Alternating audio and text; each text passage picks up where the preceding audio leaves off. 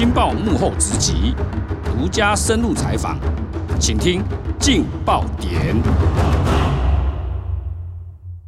各位听众，大家好，欢迎收听由劲好听与劲周刊共同制作播出的节目《劲爆点》，我是劲周刊执行副总编辑吴明仪。今天请来我们节目的来宾是我们的记者林俊宏，欢迎。各位听众，大家好，我是俊宏。俊宏，我们已经很久没有上这个节目来谈有关你写的独家的新闻啦，要揭发一些内幕啦。那今天我们讨论的题目就是有关国发基金投资的那个三顾副董事长陈中基啊，听说他最近闹出来的风波一起接一起啊。本来他的生计不管那个技转中国风波，之后好像他去士林地方法院开庭出来的时候，居然还爆出说有记者采访的时候报假，这个实在有点夸张。其实这个非常的离谱啦。原本在8月28号，也就是上个礼拜，陈中基他到士林地检署去开庭的时候啊，他打算抱着这个满腹苦水向记者来诉说。他说他这一阵子啊被抹黑、抹黄跟抹红啊，他认为说他这个好好做生机业，最近被特定的媒体说到说他打算技转中国，把国发基金有挹注1.多亿的三顾的核心的技术，对，企图转移到中国，把它抹红。另外还说啊，他涉嫌盗用高雄义大教授杜元坤这个膝盖之父教父级数据医学的报告，要去申请经济部工业局的一个补助奖金，也说抹黑他，甚至报道还提过说他在知名的海峡会餐厅酒醉了，疑似有争风吃醋，跟2个女人在地上滚，还猛踹啊，踹到后来还被《镜周刊》直击到膝盖一跛一跛走啊。他正准备打算诉说这一连串的委屈，没想到他在这个士林地检署外面开记者会的时候，没有想到传出这个里面受访的2支麦克风居然是假的啊。这个包括 TVBS 跟东森电视台新闻台的这个麦克风传出，原来跟这个真实版不一样啊！真的是西北就没看过啦，那真的离谱的代志。这个很离奇啦哈。但是你能够去发现说它是造假这更离奇。那个麦克风它那个麦牌啊，一般人很难分辨耶。没有错，观众看其实不容易啦，因为他们实在模仿的惟妙惟肖。是因为我们是记者，所以我们在这一行我们天天看，我们看了就觉得怪。怎么说呢？我们先看到这个陈中基左边牌子的 TVBS， 就老是觉得这个 TVBS 的 T 怎么好像胖瘦不太一样啊？旁边的 VBS 也是大小不一样。其实它的麦牌形状长得都一样对，颜色也一样字体也几乎都一样但是就是它那个字体的粗细就有一点点不一样啊！你左看右看就干嘛奇怪，这个麦克风干嘛假啊？我们就想说奇怪嘞，虽然我们是平面记者啊，我们也跟电视台都很熟啊，对，总是要问一下说，那一天去现场那个记者啊，他一个人左手右手一只拿 TVBS， 一只拿东森，这个记者是谁？我怎么都没看过啊？你们家派谁来 ？TVBS 一查。没有啊，当天就没有进这一则稿单啊，那除了没稿单也没派记者去啊，我们这个当然心想就看到鬼嘞，这没人来啊，怎么会有 TVBS 的记者在外面呢？对，为了再三谨慎啊，对，我们当然还在问东森啊，说东森兄弟啊，你这个麦克风那天记者派谁去？东森也没去啊，内部也一样没这则稿单，那我们当然要把这个网络上的新闻也给他们看啊，照片就大辣辣，这个 TVB 跟东森的麦牌就在那，对啊，但是人家东森的记者一看，还跟我们反问说你这哪一天的新闻？我们说今天啊，他说怎么可能？因为东森他们有拿到亚运的转播权，所以他们其实从好一阵子以来，他们的麦克风牌子换了。他们的麦克风牌子换成这个亚运看东森，那其实这个牌子不一样啊，那这很明显嘛。现在如果有亚运看东森，结果他拿的并没有这个招牌的话，他根本没有这个字体，他拿的是旧版的所以你一看，显然这个麦克风牌被有心人盗用，而且盗用的人还不晓得东森换了麦克风牌，这个不用功嘛。你要仿冒的话，你要跟上时代的脚步，所以可见的这个可能过去这2支假的麦克风在江湖上已经用了很久，他从来没有被抓过，没有想到这一次被《镜周刊》抓到。对，而且更惨的是，因为他在这个士林地检署门口，等于是公然嚣张的犯罪，也侵害到这2家电视台的公信力、侵权，所以这个士林地检署检察长叫严乃伟很厉害啊，马上火速指示分案，主动看我们的报道，简报分案，要查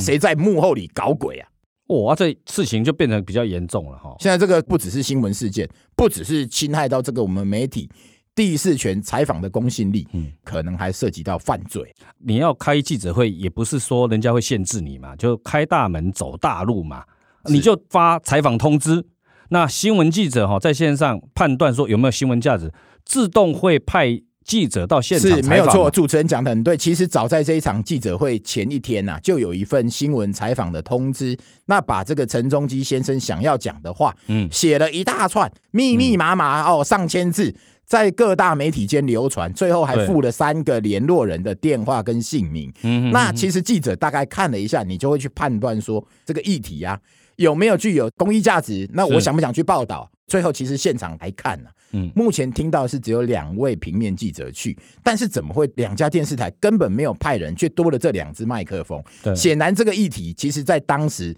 线上的记者看起来根本就不具有价值，所以到场的记者可以说寥寥可数啦，小猫2-3只啊。那最后但是他因为画面创造出来还多了2支麦克风，那有可能是要借由这样不实的舆论，来操作司法，把整个新闻的价值把它变大，进而让这个有心人得逞，达到他想要的目的。对啊，他也可以说，哇，现场来了很多记者、媒体朋友啊，所以这条新闻非常夯啊。这个我以前听过，就说中南部的记者，因为他们一个人要跑警政，也要跑市政，有时候要跑社会线，又要跑环保，一个人分身乏术，所以有时候同业之间会互相请同一个记者拿不同家的麦克风，但是呢有一个摄影记者扛摄影拍，这样子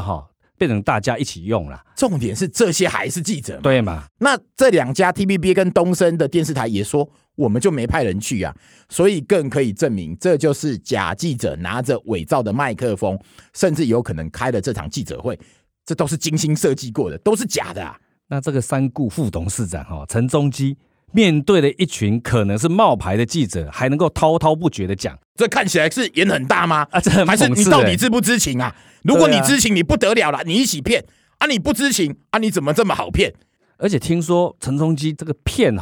或者说他以前有一些争议，好像不止这样子啊。没有错，其实就包括我们前面所讲到，因为三顾是由国发基金来挹注1.多亿啦。那按理来讲，这个你要投资中国，除了就算你不是国发基金挹注，你也得经过经济部投审会去审查。更何况这个生技产业是目前这个再生医疗法里面也被列为这个战略生技版，而且是由国发基金所挹注。那国发基金的钱就是全民的纳税钱啊，当然啦。那你这个钱审核更应该严格把关。对，你怎么会陈中基在内部公司的群组里面，你去跟公司的员工啊开群组去教中国的青科，上海的青科基金，其实它背后就是中国金沙江集团，金沙江集团背后就是中共的资金在挹注在扶植。对，你怎么会跟对方讨论完说要签约，然后跟内部的员工讲说我们要帮对方做什么，哪样的公司的架构啦，跟技术的移转？不行耶，你这个动作啊，这些想法都不能做啊。那当然后来被挡掉了嘛。那除了这个企图技转中国的争议以外，我们前面也提到，因为未来这个再生医疗法是我们未来的一个新兴的一个产业。那现在很多老人家比如说他膝盖痛，最传统的方式他可能就是换人工关节嘛，再不然你就你怕痛，不然你就打玻尿酸，甚至有最新的技术就是用这个人体自体或是异体的技术，去把这个细胞萃取出来之后打进去，让你不用去动手术。那其实再生医疗做的就是相关这个科技。高雄义大杜元坤教授他长期在做的实验，尤其他这个实验是这些患者自己自费80万出来他做的，这个技术跟相关的数据根本不能让你拿来做你个人的申请补助嘛，你怎么会偷偷摸摸未经人家允许，结果你被杜元坤抓到人家去函三顾要求说明啊，这很争议啊。那除了这些争议以外，奇怪，你陈中基你自己投资这个日午娱乐公司，你找了大牌的编剧来写剧本，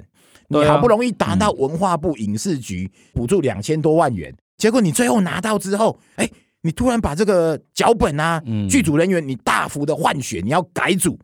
这难道是过河拆桥吗？你最后后来被发现之后，文化部重新开会，你把你砍成0，对，你1毛钱都没有啊！因为这个根本就是诈骗啊！你用同一个剧本、同一个剧组人员去申请的补助，就要照原来的演出啊，对啊，怎么可以这样子呢？最后怎么会完全换血，换成完全不一样的？所以这个当然传出后，这件事情就成为文化影视圈的一大笑话。也许他长得帅了，所以其实哈，他曾经在知名的海峡会餐厅是，他喝醉酒之后，听说啊，这个有女人为了他争风吃醋。后来在海峡会餐厅，包括连名媛何丽玲都在场，居然陈中基就跟2个女人在地上滚了起来。后来他还猛踹2个女人啊，其中一个是前民众党的蔡宜芳啊，把他们踹到鼻青脸肿啊。后来这2个女的还酒醉之后被送到海峡会东化北路对面的东方文华饭店，因为不知道他们住哪里，也喝醉了。结果推着轮椅进去耶，我们只看着推着轮椅进去急诊室跟医院，对，没有看过有人推着轮椅进5星级饭店，这也不得了啊！陈中基把他们踹完打完以后，后来好像隔天也没事，之后他们还一起吃饭。哇，真的蛮厉害的哈！他又可以跨足生技界，又可以跨足影视产业。蔡宜芳以前还选举过嘛？选举过，其实后来他还跟前民众党选举操盘手张义善传出不伦恋啊，也被《镜周刊》直击逮到啊！哦，你看陈中基居然可以这样子横跨在各个行各业，他等于是游走在政商两界啊，所以可能靠着他这个8面玲珑的手腕，那能够创造出这一番的事业。那其实啊，他这一次卷入假新闻风波，对，其实不止国内有这个事件，假新闻事件啊，是这几年来，其实《镜周刊》啊也都持续的在踢爆，包括之前啊，前行政院秘书长林义士啊。对，他曾经也卷入一宗地勇6300万元的索贿案啊。刚开始被踢爆的时候啊，他也信誓旦旦说没有，绝对没有，还开记者会说有的话拿出一枪毙命的证据给剪掉啊，叫他们查。最后人家拿出来了啊，他真的一枪毙命了。对，而且后来那个录音档里面还有讲，对，最后他果然有索贿啊，但是他当时哦，他讲的一副煞有其事。后来壹周刊就告他诬告，结果林义士最近被判诬告罪5个月，中奖了。哇！所以这也是一宗假新闻的案例嘛。所以俊宏要告诉我们的是说，讲话大声没有用了。对，讲话大声不代表就是就像你大的，你开记者会，你说你被抹黑抹黄，其实不一定是真的嘛。到底要怎么见真章，查下去就知道。对嘛，要拿出证据嘛。是，那到底这个真相为何？当然现在检调都在查啊。其实像这种发生在国内的事件以外，国外的事情也很瞎啊，我都还记得啊，大概在10年前左右，美国佛罗里达州啊，一个坦帕市，当时发生这种连续杀人案件，杀人魔。对，警方为了跟呼吁民众要小心，也是召开记者会啊，结果旁边出来的另外一个手艺翻译官啊，上面乱比啊，比的比那个棒球的跑垒指导员还夸张，结果比的观众完全看不懂。啊，你起来比瞎鬼啊，看不啊，所以那个是假的。佛罗里达州很瞎，非常瞎。结果其实当年还有更离谱的啊。当年佛罗里达州啊，还有被飓风侵袭啊。那警方在讲的时候就呼吁民众说：“各位要在家里 ，You need to be safe， 希望各位要注意安全啊。”就他跟你乱比成一通，翻译出来变成说 ：“You need to be the monster， 你必须变成怪兽。”变成怪兽怎么抵抗飓风？啊，这都是很瞎的新闻事件哦。所以其实各位听众，也许在画面上或者是听到的一些新闻事件，有时候听者见者未必是真的。现在看起来是这样子啦，对，因为连麦克风假麦都可以伪造，前所未见啊！我们跑新闻跑这么久，没看过这种假的。记者会的现场，原来去的都是假的记者，根本不是记者，全部是冒牌。如果这种事情都会发生的话，哇，真的是我前所未见。这个也难怪诈骗集团这么嚣张啊！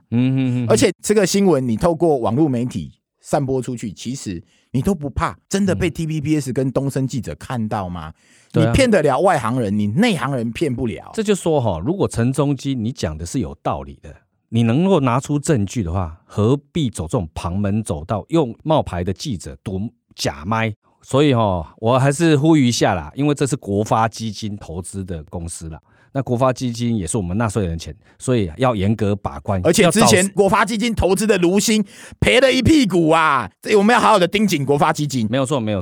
所以我们的出发点就是为人民纳税钱，我们要为纳税钱把关。是，对。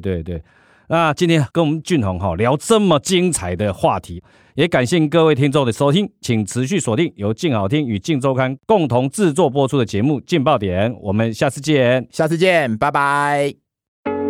想听爱听就在静好听。